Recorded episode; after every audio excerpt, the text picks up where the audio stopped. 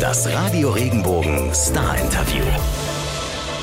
Guten Morgen, Mats Kmutzke. Schön, Guten Morgen, sind wir eigentlich gefilmt? Wir sind gefilmt. Ah, wir werden gefilmt. wir werden Gut, gefilmt. da oben da nehme ich, oder? Genau, Ah. zum Beispiel und hier und hier.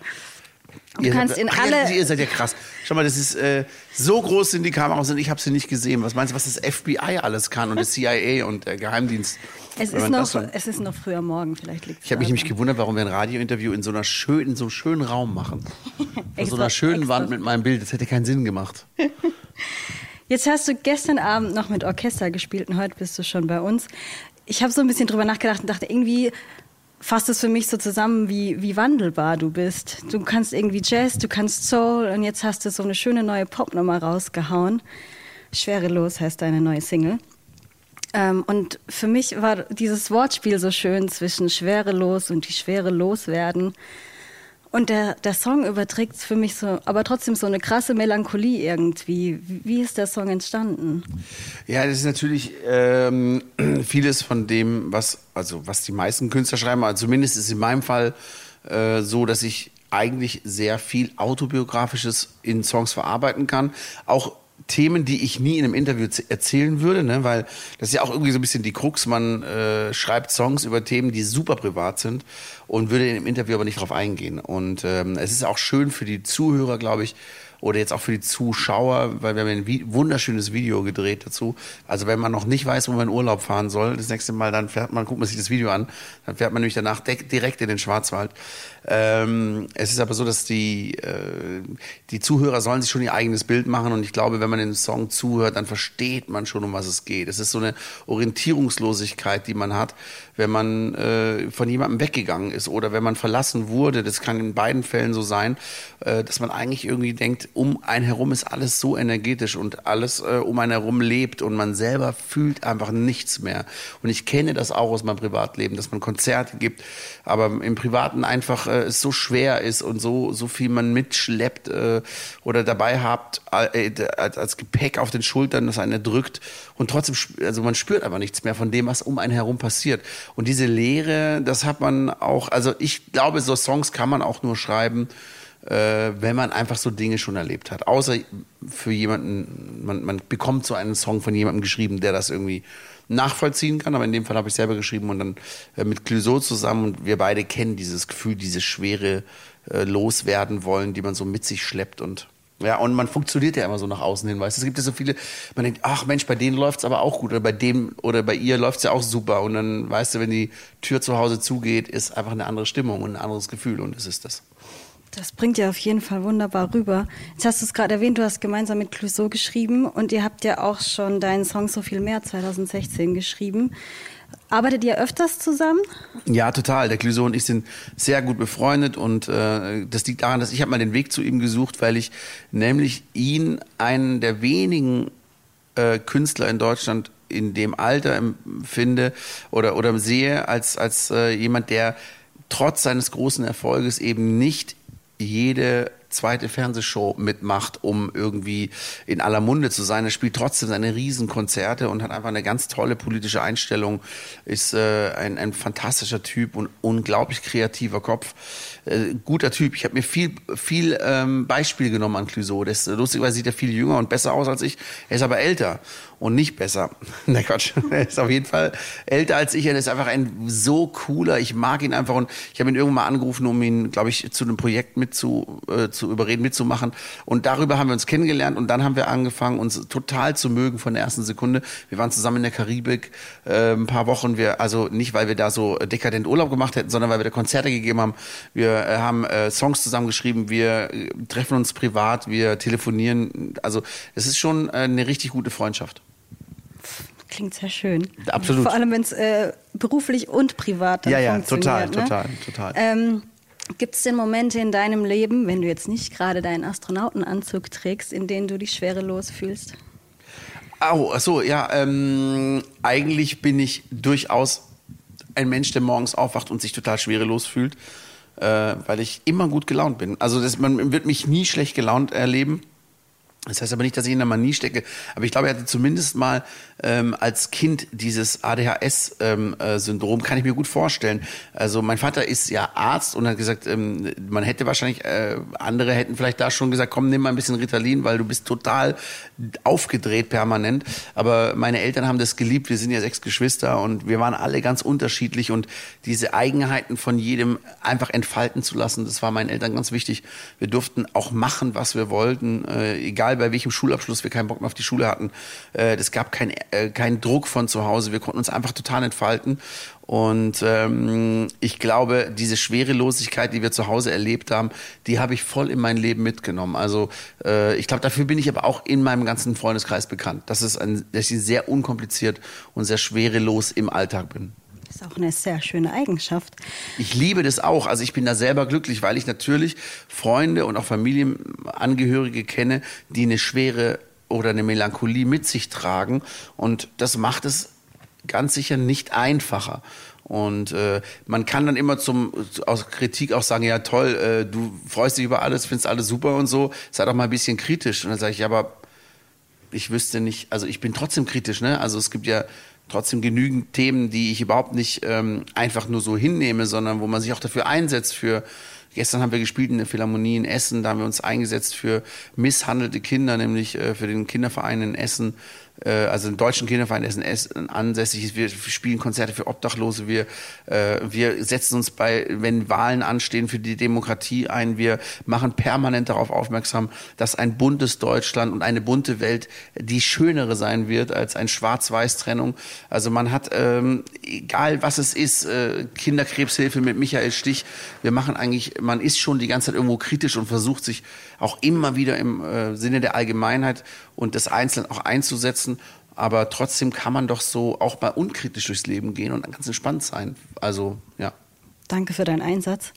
Und äh, ja, das, ich glaube, das ist wichtig, dass man das auch mal abschütteln kann, dieses Ernstsein und Korrektsein. Es ist doch auch so, du musst ja nur etwas posten, eine Story von dir, irgendwas erzählen, und es hat letztens jemand gesagt, du kannst äh, äh, im Winter äh, in den See springen und drei Kinder retten und dir dabei den Arm abreißen und selber untergehen. Du wirst, wenn das rauskommt, immer noch Shitstorm kriegen, weil es heute so normal ist, dass die Menschen sich hinsetzen. Auch jetzt wird sich jemand hinsetzen, nachdem ich das gesagt habe, wird schreiben Hals Maul Mutzke, weil das ist einfach so. Man wird einfach egal was du machst, es gibt immer diese Spastis, die Bock haben, sich hinzusetzen und ellenlang zu schreiben, ja, der Mutzke interessiert mich ein Scheißdreck und so. Und dann sitzen sie aber trotzdem 20 Minuten am Rechner und schreiben mir, dass sie mich scheiße finden. Und das ist halt so, ähm, das erlebe ich sehr selten. Aber Freunde von mir und Kollegen von mir erleben das tagtäglich auf so eine harte, brutale Art und Weise, so einen respektlosen Umgang innerhalb der äh, unserer Gema Gesellschaft, dass ich das wirklich, das, das ist echt was, was, was ich total verrückt finde, warum man auch diese Energie so gerne hat, des schlecht draufseins. Also ich verstehe es einfach nicht so richtig. Verstehe ich auch nicht. Haters gonna hate, sage ich dann nur. Es ist äh, wirklich traurig. Ähm, lass uns mal ein bisschen zurückgucken. Jetzt hast du ja gerade äh, schon erwähnt, was du alles machst, äh, was du alles treibst äh, als Musiker. Und ähm, du bist durch eine Castingshow bekannt geworden, hast schon so viele Stationen durchlebt, warst beim ESC, warst jetzt gerade mit Masked Singer mega erfolgreich, hast gewonnen. Rückblickend würdest du was anders machen? Und ich habe auch bei Schlag den Star gewonnen. Das, das soll nicht unerwähnt bleiben. Dann erwähne es. Nein, Quatsch. Würdest du was anders machen? Nein, tatsächlich nicht. Also ich habe ja jetzt gerade ganz leckeres Salamibrötchen und einen super Kaffee getrunken und hätte ich was anderes in meinem Leben gemacht, hätte ich dieses Salamibrötchen nicht gekriegt. Also das heißt, ähm, man muss ja nur kleinste Stellschrauben in seinem in seiner Vergangenheit dran denken. Das reicht ja schon. Äh, äh, ich habe jetzt auf die Grünphase bei der äh, Fußgängerampel gewartet, um rüber zu gehen. Aber eigentlich die Rotphase war cooler, weil ich nämlich, als ich drüben ankam, einen Freund von mir getroffen habe, der zufällig in der Stadt war und mit dem ich auf ein Projekt gekommen bin, was dann wiederum. Also ich will damit sagen, äh, ich will, um Himmels Willen würde ich nichts ändern. Ich fühle mich in meinem Leben extrem wohl und natürlich gibt es Auf und Abs, aber das ist ein ganz normaler Rhythmus. Und ich kann immer nur den Leuten sagen, die auch, und egal in welchem Beruf sie stecken, es gibt immer Auf und Abs, ob es in der Liebe ist, in der Gesundheit, in der körperlichen Fitness, beim Gewicht, im finanziellen, in der Karriere, es spielt keine Rolle. Man hat ein Auf und Ab und eigentlich ist es immer so, wenn ich ein aufhabe, also gerade jetzt wie zum Beispiel mit Mask Singer, dann ist das ein ganz geiler Ausschlag in meiner Karriere. Aber für mich ist das so, als hätte ich einfach einen ganz schönen Weg gefunden auf den Gipfel hoch in meinem Leben und kann einfach mal mich einmal im Kreis drehen und diese Aussicht genießen. Aber ich weiß, ich will ja weitergehen. Also man muss auch weiter. Die Zeit schiebt einen wieder diesen Berg hinunter. Das ist ganz normal. Und dann ist es einfach nur wichtig, auch diesen Weg nach unten und diesen Weg durchs Tal zu genießen und eigentlich im besten Fall den nächsten Berg mit Aussicht im Blick haben und den anfokussieren. Ob man den Weg direkt dahin trifft oder ob man noch irgendwie um fünf Berge rumlaufen muss, bis man da ankommt, das ist ja dann irgendwie noch äh, eine andere Sache. Aber ich finde, man sollte diese Ausschläge auch in der Liebe und so nicht so sehen, als wäre das mein neuer Standard. Also das, äh, ich weiß noch vor 15 Jahren, 2004, als wir angefangen haben und es eben mit Stefan Raab damals war, da haben wir so absurde Sachen erleben dürfen. Also von den fettesten Hotels, Hubschrauber fliegen, Privatflugzeug, weil man sonst anders die Termine gar nicht hingekriegt hätte, einen beschissenen ökologischen Fußabdruck hinterlassen. Aber die haben gleich gesagt, gewöhn dich da nicht dran. Das ist überhaupt nicht normal. Und es war super, dass sie mir das gesagt haben, weil ich hätte gedacht, ach so, das heißt, wenn man jetzt Musik macht, fliegt man immer mit einem Hubschrauber. Das ist natürlich totaler Quatsch. Ähm, das heißt, ich, ich würde es als Tipp einfach an die Leute geben, dass, dass äh, diese Auf und Abs, das ist nicht der neue, äh, auch wenn es ganz tief runtergeht, ist das auch nicht das neue Niveau im Leben, sondern es ist einfach nur gerade eine Welle und es wird immer, immer wieder einen Ausgleich geben nach unten und nach oben. Und wenn man das eigentlich verstanden hat, dann ist man extrem entspannt, finde ich. Das ist ja immer so ein bisschen Ebbe und Flut im Leben, ne? Genau. So wie das, das schönes Bild, was du benutzt hast. Ähm, du hast vorhin kurz angesprochen, das Video wurde im Schwarzwald gedreht, ne? Ähm, ist das ein Lieblingsort von dir auch oder was ist dein Lieblingsort bei dir zu Hause? Ja, also äh, der, mein absoluter Lieblingsort, den habe ich da in dem Fall jetzt nicht gefilmt. Der ist ein paar Minuten weiter weg auf so einem Felsen. Aber das ist schon so, dass diese ganze Gegend, das Haus liegt auf 1000 Meter, es ist wirklich umgeben von Hochmooren und von äh, so ganz krassen, absoluten ähm, äh, Naturschutzgebieten, die einzigartig sind, auch durch die, durch die Lage des Schwarzwalds. Wie nah ist der Schwarzwald an den Alpen? Wie hoch ist der Schwarzwald? Was für eine Luft haben wir da? Äh, das ist halt natürlich, es gibt ja überall so diese Gegenden, die wirklich ganz, ganz einzigartig sind. Und das ist eben auch eine dieser ganz speziellen Gegenden. Es lohnt sich da auch übers Wochenende hinzufahren und wandern zu gehen oder es ist einfach so wunderschön da. Und natürlich würde ich sagen, dass der Schwarzwald an sich generell mein Lieblingsplatz ist. Ich bin da geboren, aufgewachsen und nie weggezogen. Also viele glauben, ich habe mal eine Zeit lang in Köln gewohnt. Stimmt nicht, ich habe immer da gelebt. Und ähm, äh, innerhalb des Schwarzwalds bin ich umgezogen, aber das ist alles fast fußläufig, kannst du sagen. Und ja, das ist schon mit Abstand mein Lieblingsplatz, ja. Ja, wenn du dich wohlfühlst, musst du da ja auch nicht weg, ne? So ist es. Ähm, 2019 ist gefühlt schon fast wieder rum. Was steht für dich noch an dieses Jahr? Ja, das ist eine gute Frage. Ich habe noch ganz viele. Äh, ich habe noch eine große Tour mit der ähm, WDR Funkhaus Orchester. Das ist eines der ambitioniertesten, besten äh, äh Orchester, großen 80-köpfiges, richtig fettes Orchester, mit denen wir eine tolle Tour machen durch ganz Deutschland. Da spiele ich mit der SWR Big Band, bin ich auf Tour, auch dieses Jahr noch. Dann bin ich mit meiner eigenen Crew nochmal auf Tour, weil wir natürlich Astronauten-Songs auch mal nochmal live machen wollen. Das machen wir eigentlich jetzt nicht. Die einzige Nummer, die ich bei jedem Konzert mittlerweile spiele, ist Tears in Heaven. Ähm, dieses Mash-up, was wir gemacht haben, auch in der Sendung. Und dann äh, sind wir natürlich dran. Ich habe gerade auf ARD eine Sendung, ähm, die zeichnen wir auf am 23. diesen Monats. Das heißt, äh, dass die Aufzeichnung, wann es ausgestrahlt wird. Das ist aber tatsächlich eine Moderation. Ich moderiere eine Sendung, die eine, eine reine Musiksendung, Lebenslieder heißt die. Das ist mein allererster Schritt in diese Richtung, wo man wirklich mal was mit Moderation macht. Das habe ich eigentlich immer abgelehnt. Das hat aber auch mit Mars Singer tatsächlich nichts zu tun. Wir sind schon seit anderthalb, zwei Jahren an diesem Projekt dran.